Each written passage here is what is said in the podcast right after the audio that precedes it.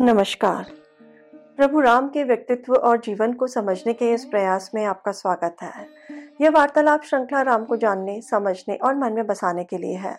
इसमें मैं योगिता पंत, अपने मार्गदर्शक एवं गुरु अनिल चावला जी के सम्मुख कुछ जिज्ञासाएँ प्रकट करती हूँ और वे समाधान करते हैं। आइए इस वार्तालाप का आनंद लें। बहुत बहुत स्वागत है आपका। नमस्कार। अनिल जी पिछली बार हमने देखा आ, कि भारत बहुत आक्रोशित हो गए थे उनको बहुत क्रोध आ गया था और बहुत शोकाकुल भी थे वो। उसके बाद क्या हुआ? याद होगा पिछली बार वो उन्होंने बहुत सारे अपशब्द कहे। हम्म, वो जब उस समय माता कौशल्या के साथ थे चारों तरफ़ सब मंत्री खड़े थे सब लोग खड़े थे तो जब काफ़ी कुछ कह चुके और लगभग दुख में रोते हुए बेसुध हो गए थे। तो वहाँ महर्षि वशिष्ठ उपस्थित थे। उन्होंने भरत को उठाया। कहा वत्स ये शोकाकुल होने या आक्रोशित होने से कुछ नहीं होगा। तुम उठो और जो तुम्हारा कर्तव्य है उसे पूरा करो। और उसके बाद भरत उठे। उन्हें भान हुआ कि हाँ मुझे अपना कर्तव्य करना है। यहाँ पिता का शव पड़ा है। और सब मंत्री मेरी ओर आशा की नज़र से देख रहे हैं। तो उन्होंने तुरंत सब मंत्रियों को निर्देश दिए और सब इंतज़ाम करवाए ताकि अंत्येष्टि का शीघ्रातिशीघ्र इंतज़ाम हो सके सारी व्यवस्थाएँ हो सके। और फिर महाराज के अंतिम संस्कार के लिए शमशान भूमि में ले जाने की व्यवस्था की गई। महाराज को, का जो शव था, को शमशान घाट पे ले गए। वहाँ ले जाके चिता पे जो भी इस तरह का कर्म करने वाले ब्राह्मण होते हैं, उन्होंने चिता पे शव रखा। उसके बाद विभिन्न लोगों ने उसमें जो जो अर्पण करना था, किसी ने कुछ लकड़ी की, किसी ने खुशबू अर्पण की छोटा छोटा एक अपना एक अंतिम लोगों ने अर्पण किया।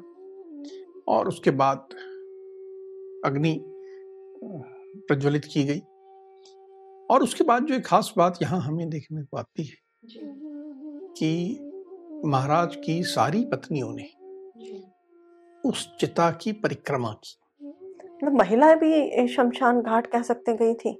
हाँ जी। महिलाएँ वहाँ पर गई हुई थी। और ये आज की परंपरा से आज के जो रिवाज हैं हिंदू समाज में उससे बिल्कुल अलग कि महिलाएँ वहाँ गई थी उन्होंने शव की परिक्रमा सबसे पहले उनकी पत्नियों ने की। फिर जो ब्राह्मण थे उन्होंने की फिर अन्य लोगों ने की। और इस प्रकार वो संस्कार जो शमशान घाट के संस्कार का कार्यक्रम था वो समाप्त हुआ। अब इसमें जो तुमने बात इंगित करी कि उस काल में महिलाओं के शमशान घाट में जाने पे कोई वर्जना नहीं थी। ये एक नई बात पता चली है बिल्कुल ये हमें यहाँ मालूम पड़ती है कि जो कुछ आज हम देखते हैं जो कि स्त्री और पुरुष में जो विभाजन कुछ ज़्यादा है ये कहा जाता है स्त्री ये काम नहीं कर सकती ये नहीं कर सकती। हमें वाल्मीकि रामायण में दिखाई देता है कि स्त्रियाँ सब काम करती थी। शमशान घाट जाती थी युद्ध के मैदान में जाती थी। कैकेयी महाराज का सारथी बन के युद्ध के मैदान में गई और उनकी रक्षा करी। तो इसलिए महिलाओं ने शमशान घाट जाना हो चाहे युद्ध के मैदान में जाना हो चाहे कोई और काम करना हो अपनी क्षमता अनुसार योग्यता अनुसार अपने समय अनुसार सब काम करती थी और इसमें हमें वो देखने को मिलता है। अब अंतिम संस्कार के बाद अस्थि संचय भी किया होगा। अब वहाँ से सब दुखी होके जैसा होता है शमशान घाट से लौटे फिर दस बारह दिन गुजरे। बारहवें दिन कुछ संस्कार करना दान करना ब्राह्मणों को वो सब हुआ। तेरहवें दिन अस्थि संचय के लिए वहाँ सब गए। वहाँ गए तो फिर से एकदम भरत को दुख आ गया। भरत को दुखी देख के शत्रुघ्न भी बहुत दुखी हो गए। दोनों भाई अत्यंत दुखी हो गए, वो तो वहीं बैठ गए। रोने लगे। भरत ने कहा कि मैं तो राज्य नहीं संभालूँगा और मैं भी वन में जाऊँगा। मुझे तो कुछ करना ही नहीं है। मुझ पर ही जिम्मेदारियाँ क्यों थोप रहे हो, ये बहुत बड़ा अन्याय मेरी माता ने मेरे साथ किया है। और इस अन्याय से मुझे उबरना होगा, मुझ पे कलंक लगा है। सारी बातें उनको फिर से आई, वो रोने लगे सब करने। एक बार पुनः महर्षि वशिष्ठ वहाँ उपस्थित थे। उन्होंने जो उनकी भूमिका होनी चाहिए, वो पूरी तरह पूर्ण करी। उन्होंने भरत को उठाया, कहा कि देखो जीवन मृत्यु बुढ़ापा और फिर उसके बाद मर जाना या जीवन में सुख दुख शोक मोह ये सब तो आवश्यक है। तुम्हारे पिताजी इस कारण से नहीं जाते और किसी कारण से जाते। उनका जाना तो निश्चित था। तो तुम्हें इस तरह शोक नहीं देना नहीं करना चाहिए। ये इस तरह शोकाकुल होना एक राजकुमार को शोभा नहीं देता। महर्षि ने समझाया। एक और व्यक्ति ने वहाँ पर यह समझाने का काम किया। जो। भी काफ़ी ध्यान देने योग्य है। वो था महाराज का सारथी सुमंत्र सुमंत्र ने भी एक बड़े बुज़ुर्ग का रोल अदा करते हुए भरत को उठाया समझाया कि नहीं ऐसे रोने से अपने आप की जिम्मेदारियों से दूर भागने से ये नहीं चलेगा। तुम्हारे ऊपर जो जिम्मेदारियाँ हैं वो तुम्हें निभानी ही होंगी। उठो और अस्थि संचय करो। हम्म। तो उन्होंने अस्थि संचय किया फिर वो प्रवाहित किया सरयू नदी में। और उसके बाद वे लौट रहे थे। बड़े दुखी भाव से लौट रहे थे। लौटते हुए बात कर रहे थे शत्रुघ्न कहने लगा कि मुझे समझ में नहीं आता। हम लोग इतने शक्तिशाली हैं मेरे पिता इतने शक्तिशाली थे। और राम तो दिव्यास्त्रों से युक्त हैं। शत्रुघ्न कह रहे हैं कि देखो लक्ष्मण जो उनका जुड़वा भाई है। लक्ष्मण तो वीरता के उनके बराबर वीरता पूरे भारतवर्ष में कोई नहीं है। उनके पराक्रम उनके बाहुबल के सामने कौन खड़ा हो सकता है? अगर ऐसी परिस्थिति निर्मित हो भी गई थी तो मुझे ये समझ में नहीं आता कि क्यों उन्होंने ऐसा नहीं किया कि पिताजी को भी कारागार में डाल देना था केकई को भी कारागार में डाल देना था और सत्ता संभाल लेनी थी। इसमें तो कोई दिक्कत नहीं थी। उनका कोई प्रतिकार भी नहीं करता और शायद आज महाराज जीवित भी होते। अब ये सब बातें करते हुए वो आ रहे थे। इतने में एक और घटना घटी। याद होगा कैकेयी को सलाह देने वाली मंथरा जो कुब्जा थी अब पूरा शहर शोक में डूबा है। सबको मालूम है कि अस्थि संचय करने गए हैं अभी कोई राजा नहीं है। तो एक ऐसी स्थिति है कि लोग अपने घरों में चूल्हा भी ढंग से नहीं जला रहे। और ये मंथरा पूरे श्रृंगार करके बहुत सारे आभूषण पहन के वस्त्र बिल्कुल जैसे कोई महारानी ने वस्त्र पहने हों वैसे वस्त्र पहन के हम्म, और पूरा श्रृंगार करके चंदन का लेप लगा के हर तरह का जैसे मेकअप कहते हैं आज के जमाने में वो समझ लो और इतने सारे खूब आभूषण पहन के सज धज के वो राजमहल में आई। देखते ही अभी तो भरत शत्रुघ्न तो आए नहीं थे लेकिन बाकी लोगों को जैसे आग लग गई। जो वहाँ द्वारपाल खड़ा था उससे सहन नहीं हुआ। उसने कहा ये औरत सारे फसाद की जड़ यही है। और आज जब हम सब दुखी हो रहे हैं रो रहे हैं तो ये ऐसे श्रृंगार करके आई ऐसे कोई उत्सव हो रहा है। उसने उसको पकड़ा और ला के भरत और शत्रुघ्न के सामने खड़ा कर दिया। हम्म बिल्कुल ज़बरदस्ती खींच के लाया और हम्म, चीखने लगी। उसको लगा, बहुत, जैसे कहते हैं रफली बहुत एक बुरे ढंग से लेके आया और कहा कि ये औरत है जिसके कारण आज आप दुखी हो रहे हैं। यही मूल है। अब मैं इसको आपको सौंपता हूँ, जो करना है, इसके साथ करो। शत्रुघ्न वैसे ही बहुत उद्दंग थे और आप समझ लीजिए कि लक्ष्मण के जुड़वा भ्राता है वो तो। तो वही लक्ष्मण वाली प्रकृति। उन्होंने उसको पकड़ा और ज़मीन पे घसीटते हुए ले जाने लगे। कि लगा कि आज तो ये इसका मंथरा का वध होना निश्चित है। उसकी जितनी सहेलियाँ थी वो दौड़ी। चिल्लाने लगी पूरे हाहाकार मच गया पूरे महल में। वो दौड़ी उन्होंने कहा कि ये तो शत्रुघ्न हमें मार देगा और अगर कोई हमें बचा सकता है तो हमें माता कौशल्या के पास जाना चाहिए वो हमें बचाएँगी बाकी तो कोई नहीं बचा पाएगा। तो वो सारी सहेलियाँ जो थी वो तो बच के भग गई माता कौशल्या के पास।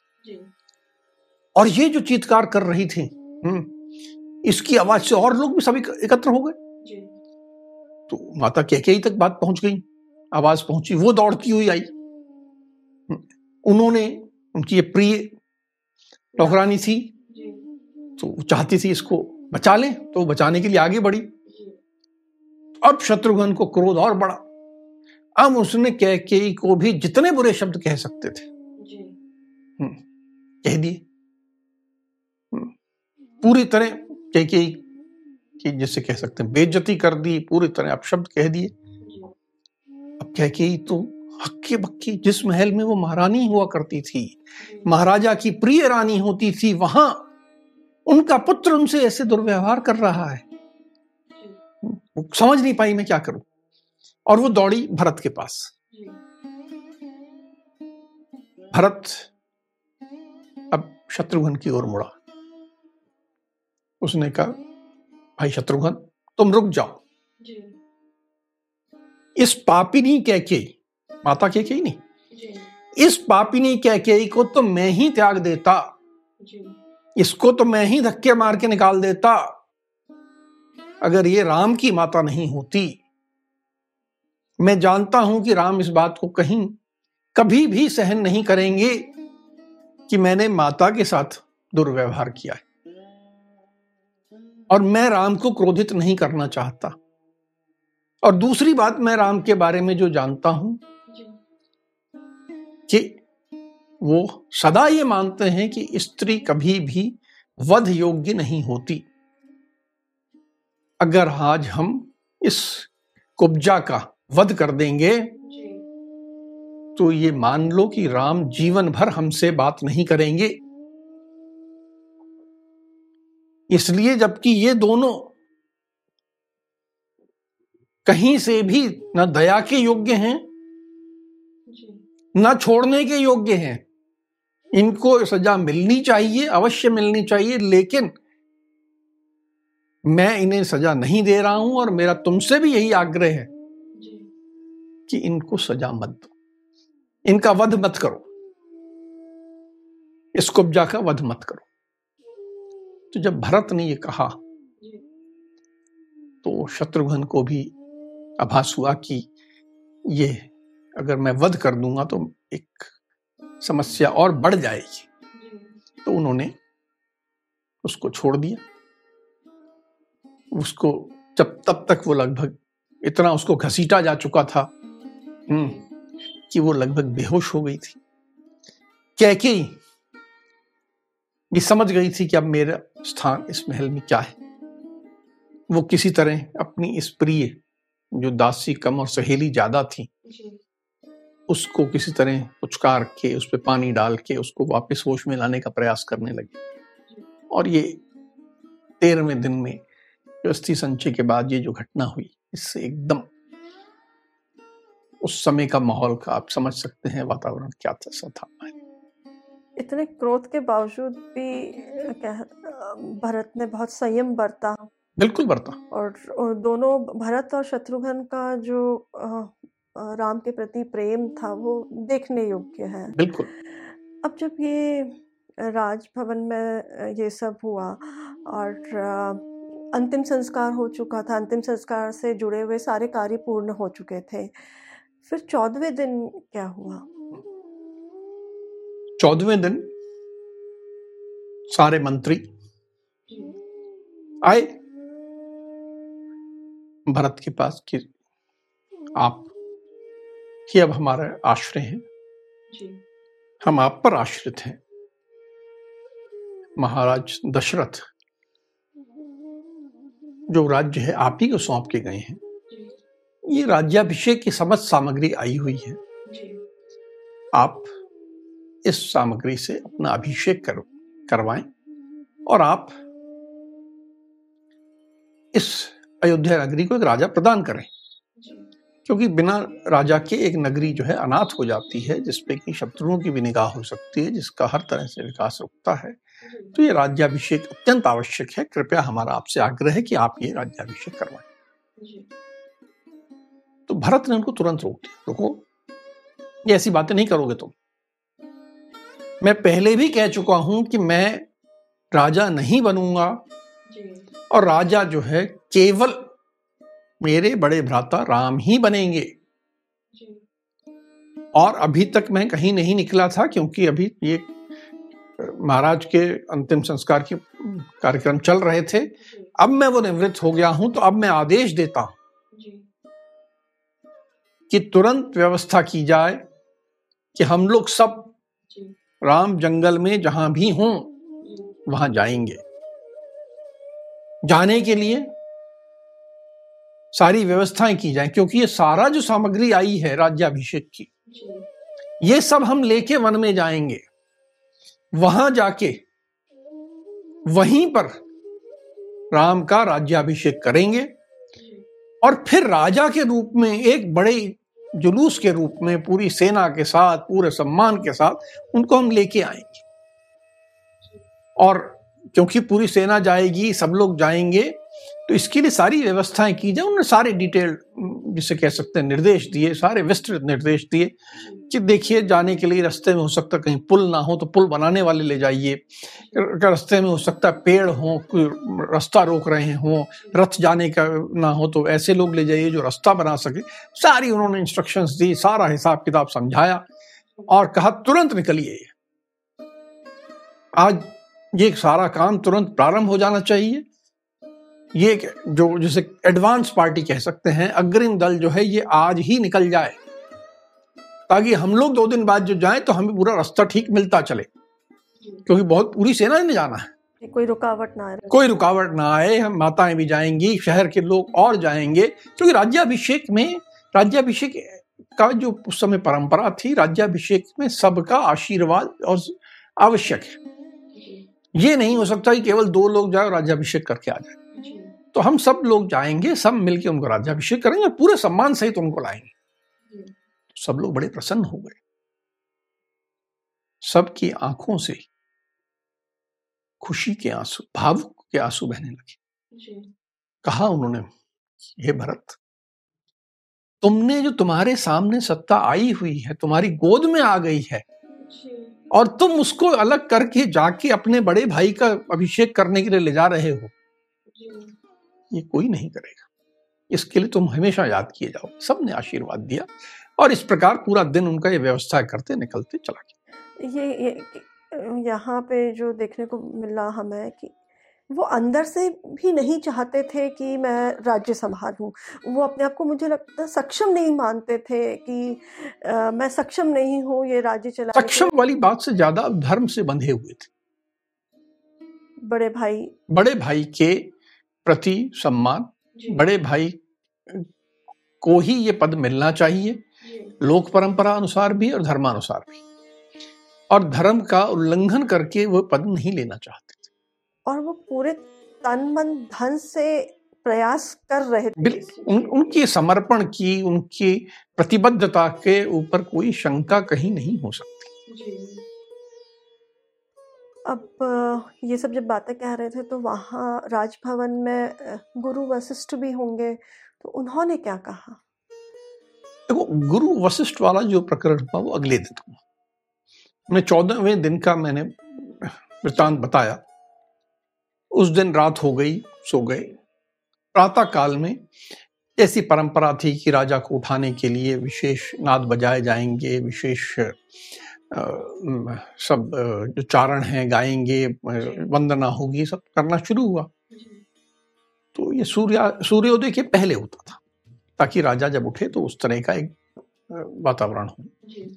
तो ये सब सूर्योदय के पहले जब होने लगा तो भरत उठे घबरा के बंद करो। ये सब क्यों हो रहा है? किसके आदेश से हो रहा है? मैंने कोई ऐसा आदेश नहीं दिया और मैं राजा नहीं हूँ। राजा के लिए होगा ये। ये सब जब राम राजा बन जाएँगे तो आप उनके लिए करना मेरे लिए मत करना। और बिल्कुल उन्होंने मना कर दिया। उधर गुरु वशिष्ठ भी उठे सूर्योदय के समय। उठ के उन्होंने कहा भाई अब तेरह चौदह दिन हो गए। तो उन्होंने आदेश दिया कि वो तो जो राज्याभिषेक करने वाला तो गुरु होता है।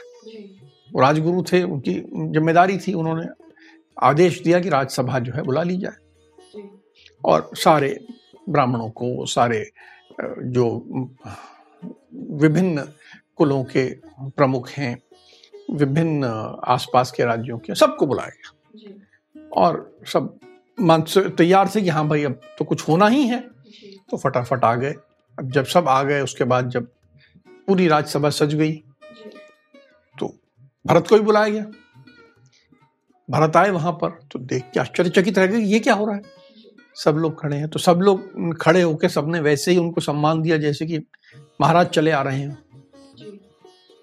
तो फिर और बहुत चक्के रह गए, ये क्या हो रहा है? बैठे तो गुरु वशिष्ठ ने कहा कि राज्यसभा आहूत की गई है।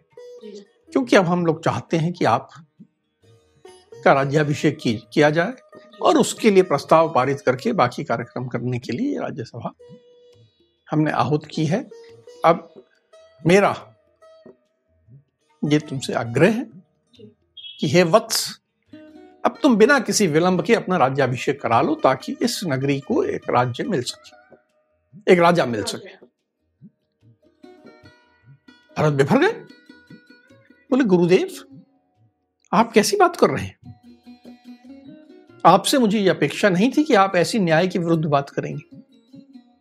मैं आपसे पहले भी स्पष्ट कर चुका हूँ कि मैं राज्य नहीं लूँगा। और ये आपकी जानकारी में नहीं है, पर कल मैं ऐसे ऐसे आदेश दे चुका हूँ। और ये आदेश मैं पुनः इन सारे जो राज्यसभा बैठी है, सबके सामने दे रहा हूँ। कि कल ही एक अग्रिम दल जा चुका है, जो कि पूरा मार्ग प्रशस्त करेगा जगह जगह पुल बनाएगा रास्ता बनाएगा, रास्ते में जहाँ रुकने का इंतज़ाम है वो करेगा और सारा करने के लिए पूरी, बड़ा दल जा चुका है। और आज ये पूरी राज्यसभा में मैं घोषणा करता हूँ कि आप लोग सब भी चलेंगे, पूरी सेना भी चलेगी। और हम सब चलेंगे और हमारा उद्देश्य केवल एक है कि हम जाएँगे राम को मनाएँगे, उनका वहीं राज्याभिषेक करेंगे और पूरे सम्मान के साथ उन्हें वापस लाएँगे। तो आप लोग सब जो यहाँ इस राज्यसभा में उपस्थित हैं और गुरुवर आप भी, हम सबको चलना है और शीघ्रातिशीघ्र चलना है। फिर उन्होंने सुमंत्र वहाँ बैठे थे। सुमंत्र को कहा कि अब इस कार्य में चलने में विलंब नहीं होना चाहिए, क्योंकि अगर विलंब होगा तो लोगों के मन में विचार आएगा कि शायद भरत का मन बदल रहा है। तुम आज ही मेरे लिए रथ तैयार करो और मैं तुम्हारे साथ रथ में बैठ के चलूँगा और पीछे मेरी पूरी सेना चलेगी। और जितने यहाँ उपस्थित लोग हैं, अयोध्या के प्रमुख लोग हैं, जो भी चलना चाहें, सब हमारे साथ चलेंगे। और इस प्रकार हम जाके राम को ससम्मान, राज्याभिषेक करके वापिस अयोध्या में लाए ये सुन के सब लोग अचंभित कि हम तो यहाँ आए थे कि हम इसका राज्याभिषेक करेंगे। ठीक है सबका विचार था कि हाँ सुना है वो बड़ा रोते धोते कह रहा था कि हम राज्य नहीं लेंगे। हम्म माता के सामने अलग अलग स्थानों पे उसने कहा है कि मैं राज्य नहीं लूँगा। लेकिन सब मान रहे थे ये सब कहने की बातें हैं आए हुए गोदी में हुए राज्य को मना करता है क्या? जब सामने स्थिति आ जाएगी कि राज्यसभा एकत्र हो गई है राज्याभिषेक कराना तो भरत धीरे से सिर नीचा कर देंगे कि मुकुट पहना दो मुझे। यहाँ तुमने देखा नहीं ये तो वास्तव में पक्के मन से आया है। तो सब साधुवाद देने लगे। सबकी आँखों में आँसू आ गए। सबने कहा कि हे भरत ये जो तुम कर रहे हो इसकी हमें अपेक्षा बिल्कुल नहीं थी।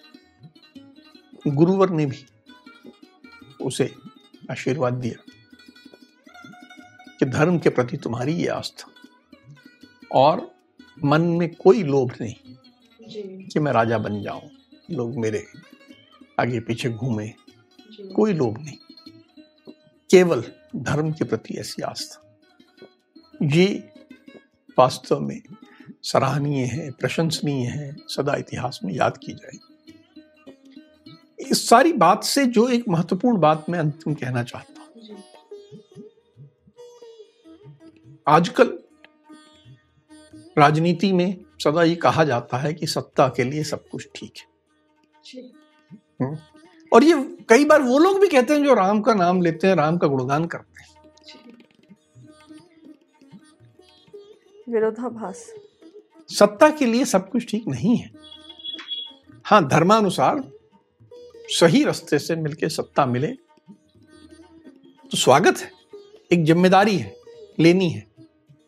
और इसमें हम देखते हैं कैकेयी ने धर्म का उल्लंघन करके अपने पुत्र के लिए सत्ता चाहिए।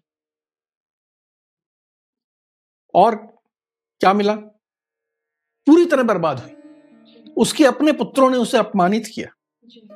हर तरह का अपशब्द कहा। आज हम अलग युग में जी रहे हैं, ऐसा नहीं होता, लेकिन मेरा ये मानना है कि सनातन मूल्य चले आ रहे हैं यदि आप धर्म के मार्ग पे चलोगे तो अंत तो गत्वा शुभ होगा। व्यक्ति के लिए भी समाज के लिए भी सबके लिए। बहुत अच्छी बात बताई अनिल जी आपने। अब हम आज की चर्चा को यहीं विराम देते हैं। अगली कड़ी में राम के जीवन से जुड़े कुछ अनछुए पहलुओं के साथ हम दोनों फिर उपस्थित होंगे। राम राम। राम राम।